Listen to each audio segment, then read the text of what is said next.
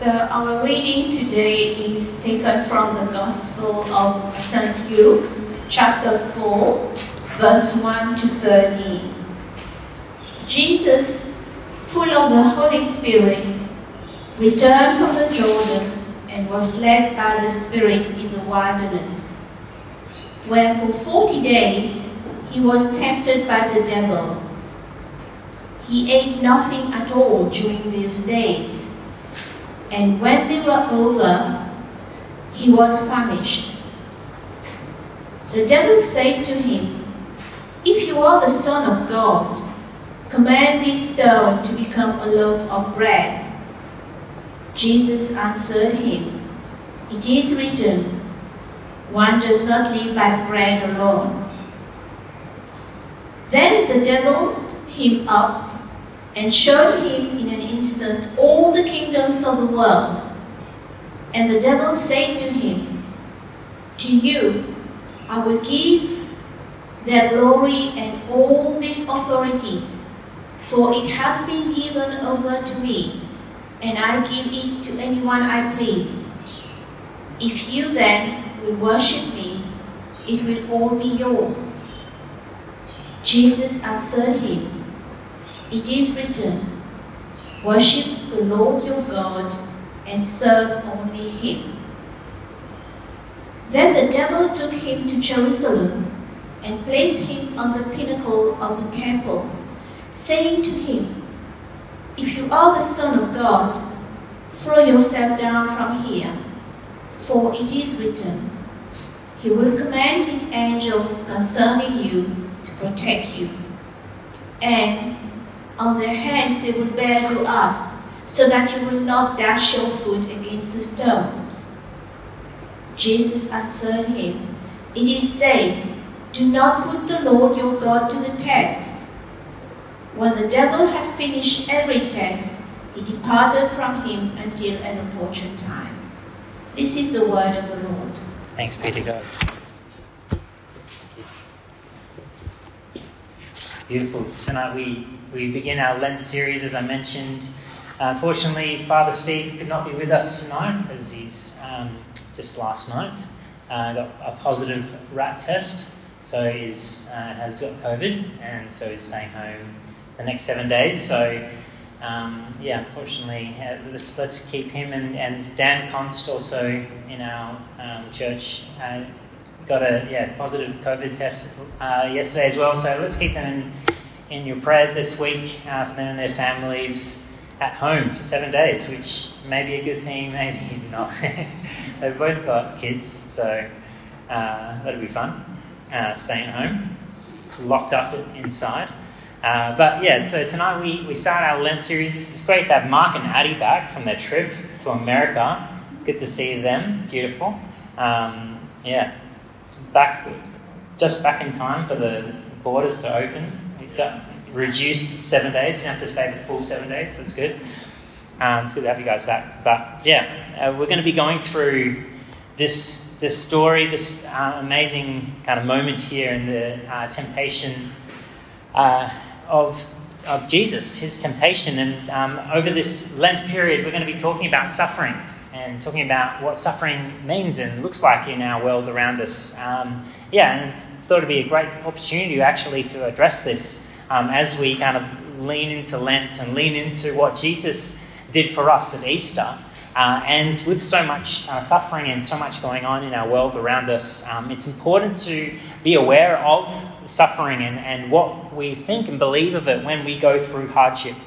Uh, and so, uh, yeah, I believe there is hope in suffering. And so, there is some little booklets for you, um, uh, also with your other booklets, for you to take home. These are kind of daily devotions, um, uh, daily prayers, and some scriptures that we can be reading and thinking about uh, this week uh, to go through. If, yeah, you, you want something to go through, they're, they're from the, the good old Common Book of Prayer uh, as well as the lectionary. So we're just kind of grabbing hold of some scriptures and let's just be praying and um, seeking God uh, through this time of Lent. As well as if you're able to uh, have moments of fast, then let's let's kind of lean into that and actually really connect with God in this time.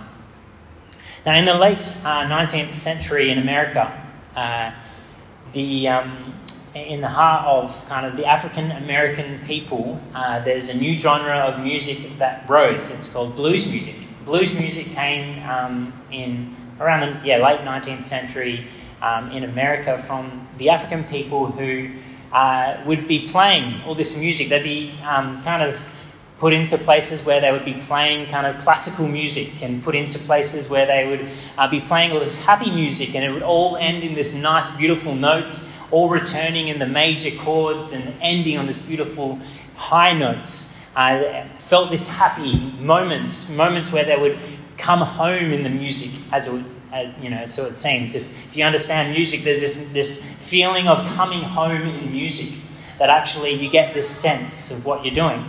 Uh, and so uh, the African American people would be playing this music and but feeling this distaste, this disdain about the fact that they didn't feel at home. They were playing this music and feeling like they, they couldn't relate to what is actually going on. And so, in the midst of them playing, they would, would change the notes ever so slightly. They would, would add these, these minors and different chords within their structure and just add a little note in it that made it feel like yes, this fits, but it doesn't quite fit. It doesn't quite feel like home.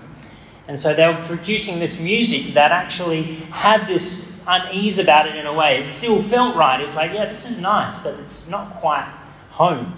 And so this beautiful genre of, of blues, and then out of blues comes the gospel music and jazz music and uh, this amazing other worlds of uh, music uh, formed from this time and this, this disdain of what these American, African American people were feeling.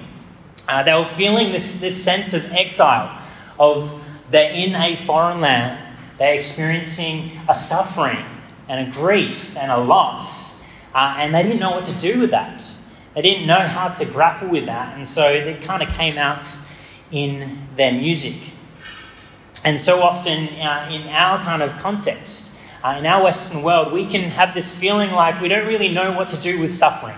We don't quite know what to deal, how to deal with this when things aren't going the way that we want to go. It's not part of our happiness plan, this big vision of the Western society that we can reach this happiness kind of, you know, amazing place. But uh, it, it often doesn't always lead that way. There's pain and suffering and grief and loss and hardship we often are going through this difficulty. And so we're like, what do we do with this? How do we actually, we're not feeling this homeness. How do we deal with suffering? And yet we, we still kind of come back to, yeah, I want to come, have the feeling of coming home. We kind of put off suffering. We're like, no, that doesn't exist. That's not a part of my life. We can kind of uh, look aside to that, especially if you've been brought up in a more privileged uh, environment or family. We can kind of see suffering as like that's not, not a part of what I do, and that's not, you know, is a part of my life. Uh, we can avoid it in a way. Um, and so tonight, you know, I want to talk about suffering and talk about that tension in suffering and actually be aware that suffering can be something that God brings through us, that He teaches us through suffering, and that, that there is hope within that suffering that we can grab a hold of. And so, in the midst of not knowing what to do, we can find hope in who Christ is. There's an amazing um, quote from Timothy Keller. He says, The problem is that contemporary people think life is all about finding happiness. We decide what conditions will make us happy, and then we work to bring those conditions about. To live for happiness means that you are trying to get something out of life. But when suffering comes along, it takes the conditions for happiness away. And so suffering destroys all your reason to keep living. But to live for meaning means not that you try to get something out of life, but rather that life expects something from us. In other words, you have meaning only when there is something in life more important than your own personal freedom and happiness, something for which you are glad to sacrifice your happiness. There's this sense that, that, that we are pursuing this happiness that we long for, and that when that gets taken away, this meaning in our life gets destroyed. And so often, even the thought of suffering, there's, these are two opposing kind of views. Often, you know, people, uh, there, there are some people that experience suffering, and that, that gives them reason to not believe in God. You can see that, like, how could you believe in a loving God who would cause all this suffering? That that's a narrative, that's a story that many would know. But then there's the opposite as well. There's there's people on the other side of the spectrum that they go through suffering and hardship, and that's the very thing that brings them closer to God. That's the very thing that actually draws and, and grows strength in people. When people go through suffering, it can either have these, these two opposing views that this is something that pulls us away from God, or it can be something that grows us deeper in knowing God. There's these different kind of opposing views of how we can think of suffering. And so it's, yeah, uh, it's important to realize the effect of suffering in our culture the effect of what it is doing to us as a people, of seeing it kind of gripping people's hearts, and actually then addressing going, how does Jesus respond in the midst of suffering? How does Jesus respond in the midst of suffering? And here we have in uh, the scripture here uh, Jesus' um, wilderness moment.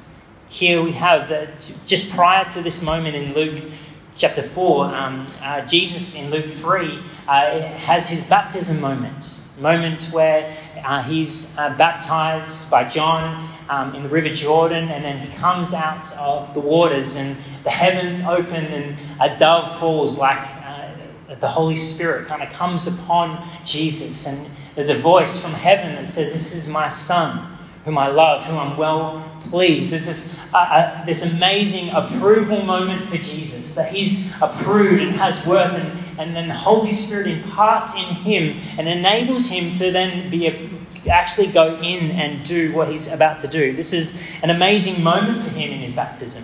An amazing moment that's actually in you know all, all the gospels that it talks about this incredible pivotal moment for Jesus as he gets baptized. And then he goes into this moment.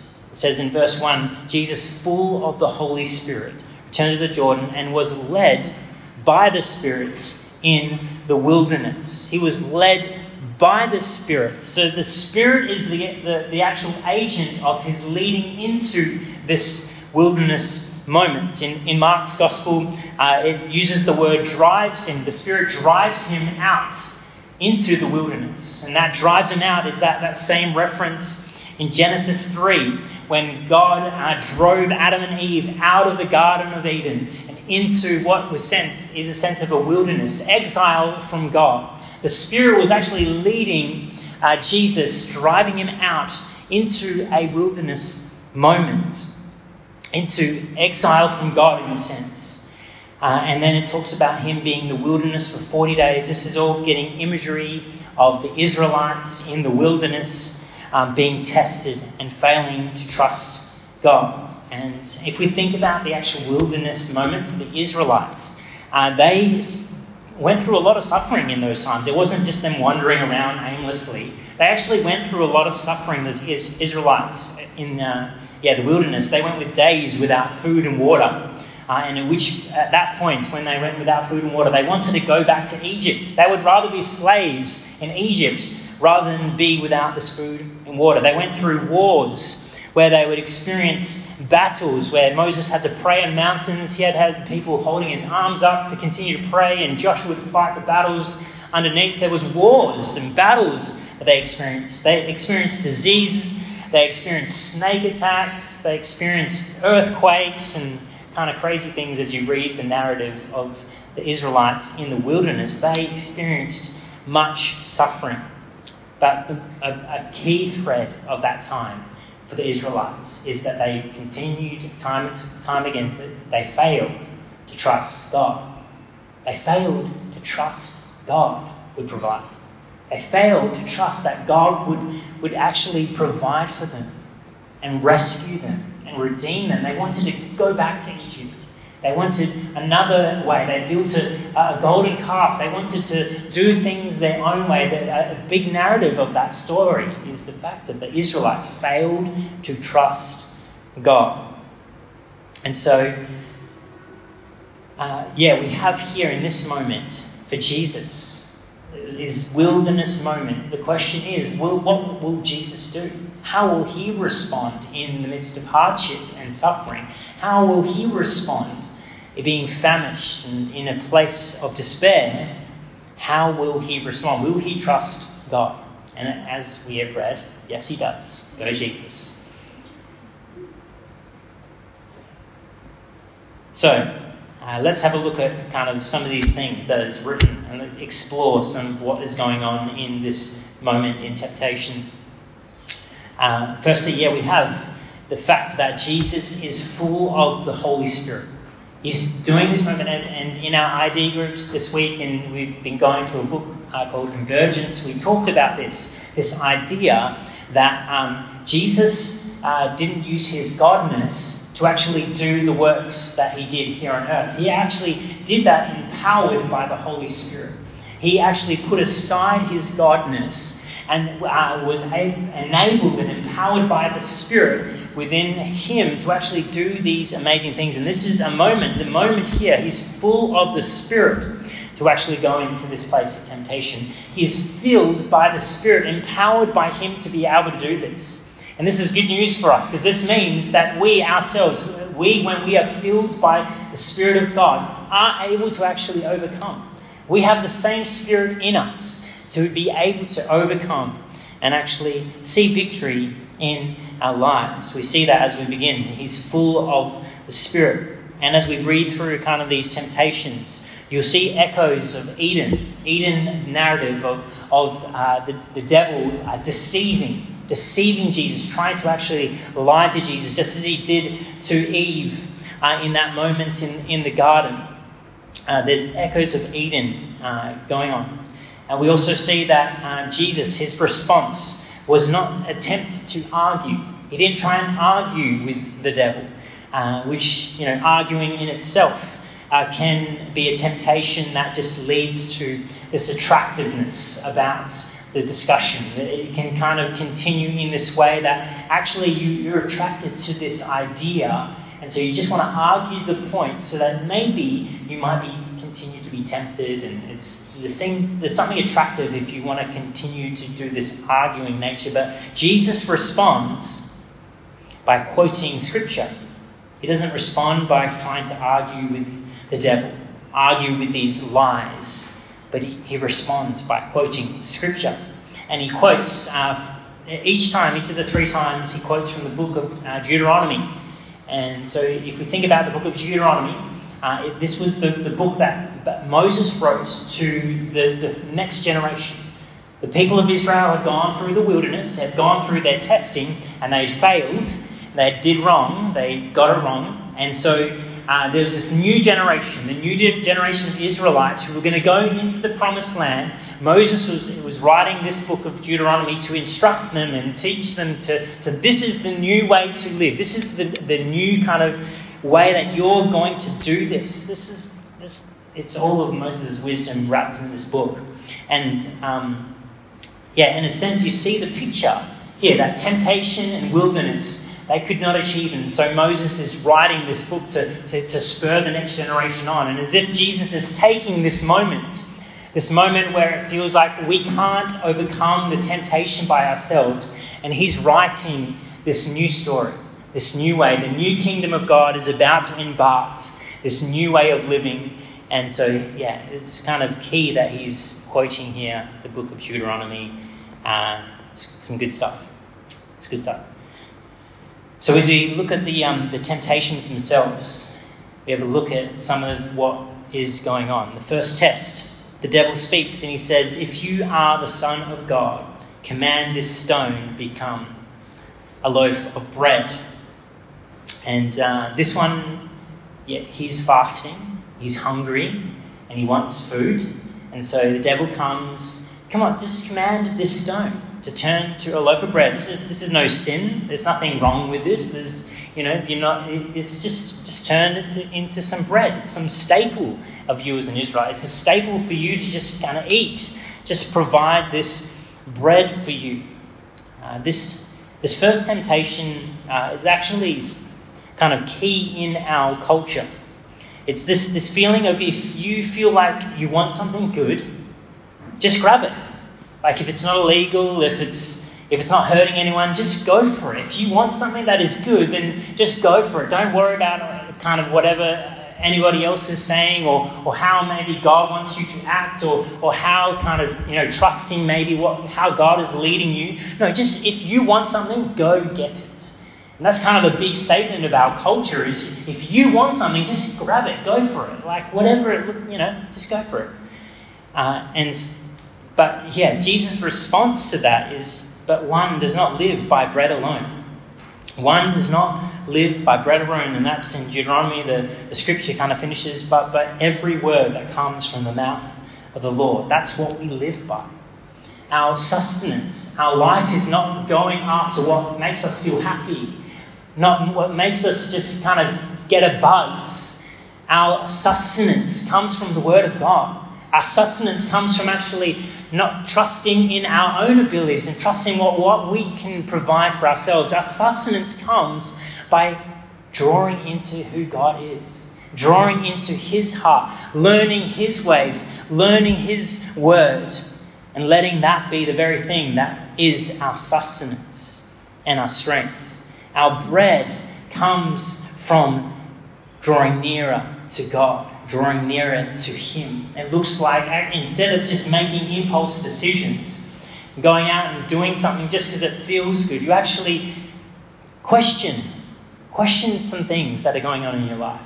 Question whether you should just be kind of living lavishly or, or just spending money whatever way that you want, or uh, just kind of always going out on the weekends and doing kind of whatever you want. Like I think we need to question some things some habits that we can just easily form as we get in our culture. Things that not, aren't necessarily too bad, but it's, it's good to actually question some of what's going on in our, in our hearts and just keep bringing it before God. And go, God, I, I don't just want to live however I want. I want to be guided by your Spirit. I want to be filled by who you are. Actually, kind of questioning some of our motives. The second test. Uh, we see here the devil then led Jesus up a mountain, showing him in an instant all the kingdoms of the world. And the devil said to him, To you I will give their, their glory and this authority, for it has been given over to me, and I will give it to anyone I please. If you then will worship me, it will be all yours. This is the, the uh, test of the uh, idol, the, the golden calf moment like the Israelites in, the, in that golden calf moment? Will you worship a false God? Will you worship something else other than God that will give you that, that pleasure, that, that feeling of success and worth? This is the idol that seems like this, this career that you're going after. Will you worship me and, and put all your devotion into me? The feeling and authority that you will get, the power that you will get if you trust in your career or in, in what you, you desire, the, the lust of your eyes what you're chasing, whether that's approval or power or success or comfort. What we chase, this idol that is in our hearts, the devil comes to test Jesus. Will you give in to this idol like the Israelites did in the wilderness, in building this golden calf? And Jesus responds, No, worship the Lord your God and serve only Him. There's this moment, Jesus is interested, more interested in worshipping and serving God than any earthly authority and power. That when we, you can see his moment of actually overcoming this, these idolatrous ideas and thoughts that can come into his mind. And so, yeah, we can see the importance of him overcoming that. And the third test the devil took him to Jerusalem and placed him on the pinnacle of the temple, saying to him, If you are the Son of God, throw yourself down from here, for it is written, He will command His angels concerning you to protect you, and on their hands they will bear you up, so that you will not dash your foot against a stone. This, this last one is this a test within a test, and and as you read the, the narrative of the Israelites, they would often be putting God to the test. They would often kind of not quite trust God that, that He would provide, They would test Him and see is if He's really up to it. I mean, sure, He only led them out of Egypt and through parted Red Seas, parted the seas to get them into uh, the wilderness, but you know, whatever. Let's just keep trying to prove that He's God. Uh, if I saw it in parted seas, I mean, you, yeah, there's no question. This is the God that is faithful to you. But these Israelites still just didn't quite get it. They still would just be responding, going, you know, God's not providing for this. God's not doing this. You need to prove. They were testing God. And so this is this moment for Jesus is, you know, test him. Just test and see what, you, what God can do for you. Test and see. Uh, and there's this, this sense that, yeah, we can kind of bring this to God and just, do I really trust that God's going to do this? It's, it's almost like David was talking about with prayer. It's like, can I really trust that God's going to provide and, and answer prayer? And actually answer me. Do I actually trust that He's going to work in my life? There's these questionings that we can have, uh, questions that are of doubt. And, you know, doubt is a part of our journey. I'm not saying we shouldn't have doubt, but it's, it's leading that doubt to a moment where you just don't trust God can provide. That's a dangerous place when we are led to a moment where we can, uh, don't actually believe God can provide. Uh, it's the same with you know, our, my marriage with Michaela. If I'm constantly just questioning her love for me, and I'm wanting her to prove her love for me by doing things for me or saying the right things or you know physical affection, however you like love, um, uh, if I'm constantly trying to get her to prove her love for me, then it's, that's a losing battle. There's going to be moments where she she's not doing things for me. And that's okay. This is life. And if my, our marriage is based on, the, on how we can just do things for one another and prove our love to each other, uh, it's, it's probably going to end pretty quickly. Um, and unfortunately, you know, probably a lot of marriages end that way because they're not making them feel happy not making them feel something.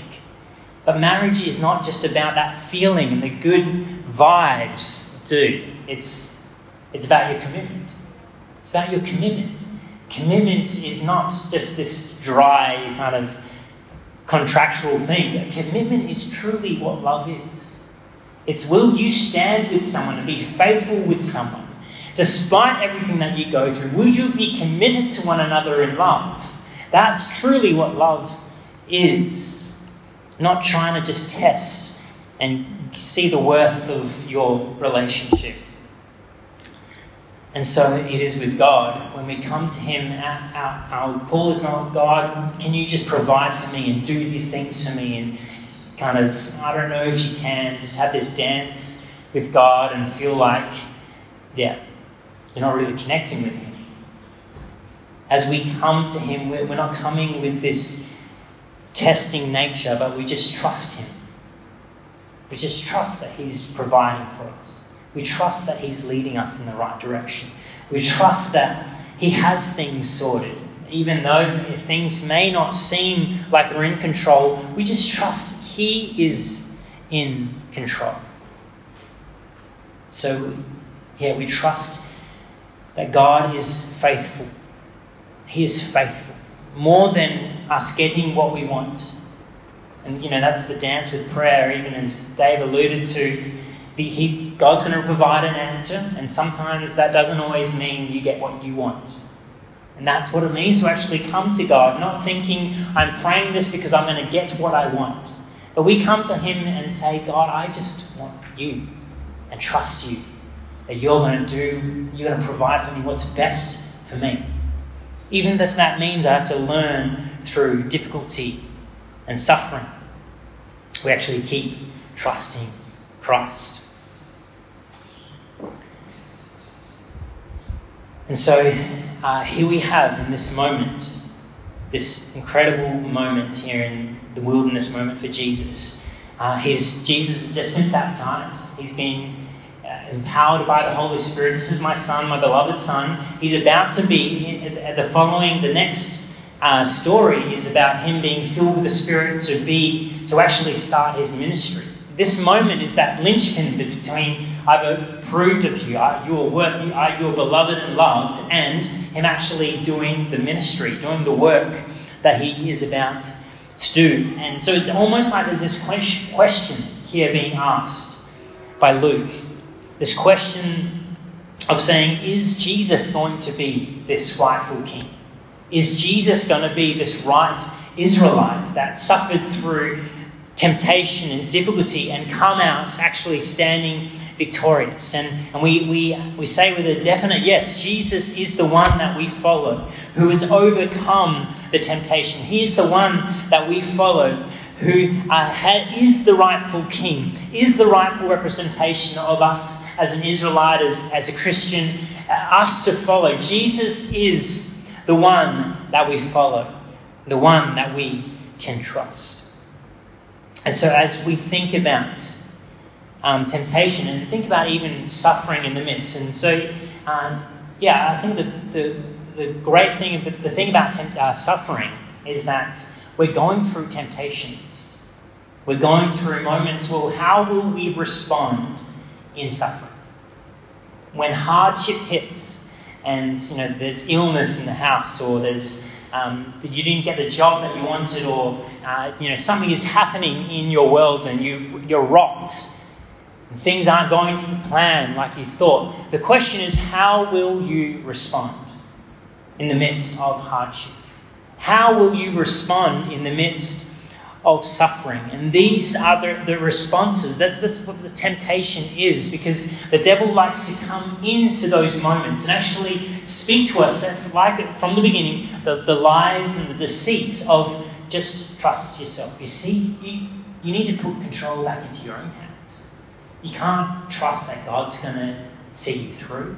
You can't trust that God's got it all in control. This is the lies that the enemy wants to speak in the midst of suffering. And so the question is how will we respond in those moments? How will we, respond to go, God, I need to keep trusting you? Because suffering can be really hard. I'm not, you know, up here saying that, you know, suffering is just, you're going to just go through it easily and things are just going to be breezy. No, suffering is difficult. And we all in life go through hardship. We all in life go through suffering. And so the question is not, will I suffer? Or can I somehow avoid suffering? The question is, how will I respond in the midst of it? I want to be someone who is grounded, founded in trusting Christ, trusting Jesus and His voice, leading me through the difficulty. And so, as we think about this, from this moment of temptation, and we think about suffering, or how do we actually do this? How do we keep learning to uh, grow in, in what our steps in the midst of temptation, in the midst of suffering? How will we respond? Firstly, we recognize the voice of the Father over the voice of the devil. We recognize the voice of the Father over the voice of the devil. And this is central to what it means to be Christian is to, to actually learn what the, the, the, the uh, whispers of the enemy, the whispers of deceit and lies, and actually learning what is the voice of God that speaks approval and worth and love. And you know, that sometimes you know, it's not always easy. It's not the straight answer that's always going to be the same kind of thing going on for everybody. We actually need to learn this and actually be attuned and be praying, God, help me. Help me be aware of what the voice of the Father is and what the whispers of the enemy is. Help me be aware of how I can actually learn your voice, hear it in my life. How I can hear your voice speaking to me over the whispers of the enemy. And the more we, we get into Scripture, the more we get into prayer, the more we get into community and get with one another, the more we're learning to actually attune the voice of God into our world and letting that be a thing that is the dominant voice for us. And so that's the first step. We keep recognizing the voice of the, of the Father over the voice of the devil. And secondly, we are empowered by the Spirit with love, both love and strength. Love and strength. We constantly need His empowering to do this. Just like Jesus, in the moment sent down into the wilderness, was full of the Holy Spirit, so we need every day to be full of the Holy Spirit, full of His recognition of love, that you have worth, you have value, you are accepted by God. We need to, to remember that every day. Because there are moments where we don't feel that. There are moments where we question that and we hear the lies of the enemy. No, you're not worth that. You're, you, you, aren't, you aren't looked upon. Just act as if you, you're not loved and not worth something. We hear these lies, and so we need to be empowered by the Spirit to, to uh, experience His love, His approval, and also we need to be empowered by the Spirit with strength, with faith, to actually overcome. It's the fruit of the Spirit is self-control. There is an empowering of the Spirit that actually enables us to be able to do these things, to actually strengthen us time and time. You know, over time, it doesn't happen overnight. But we, as we come to God and go, God, empower me with your Spirit to have strength to overcome these temptations. That's where He continues to move in our lives.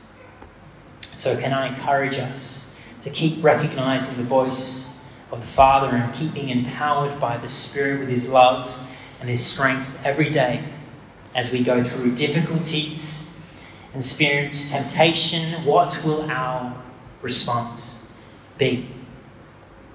What will our response be? Now, if we think, yeah, lastly about suffering, suffering does not mean, if you're going through suffering, doesn't mean you're not blessed doesn't mean uh, you won't experience victory or redemption at some point. But suffering is, is rather, it's, uh, we go through suffering to experience the restoration and hope of Christ. In the midst of our difficulty, we go through that and then we see God's goodness, that He is able to provide, that we can trust in Him we can hope in Him. And that's what why we go through suffering. And you know, there's suffering's a big topic, and I'm not trying to blanket over. Let's just kind of don't worry about suffering. Yeah, it's a, it's a massive topic, and I've, I've partway through um, Timothy Keller's book on walking with God in pain and suffering. It's really I recommend that book. It's uh, yeah, incredible read of just both theoretical kind of ideas of suffering, but also just this this personal experience of suffering. Um, uh, because yeah, we, a lot of times trying to figure out both this theoretical view of suffering uh, as well as we're just experiencing it, and so it can be difficult and hard. But um, yeah, I believe God wants to lead us into moments of restoration and hope in the midst of suffering. Uh, Timothy Keller, lastly, he says, When pain and suffering come upon us, we finally see not only that we are not in control of our lives, but that we never were. That's a beautiful kind of summary of what we're saying here that suffering leads us to realize that, yeah, not only we that we're not in control, but we never were in control. That there's so much in our world around us that is going on that we have no control of. And so, uh, our call as Christians is to, to stop putting control in our own hands, but keep trusting Christ. Keep trusting Him and walking with Him. And so, can I encourage you to go through the, the booklets this week of keep trusting Him, keep leaning into Him, and in the midst of the difficulty, keep saying, God, I, I want to hear your voice. I want to be empowered by your Spirit. Help me and lead me.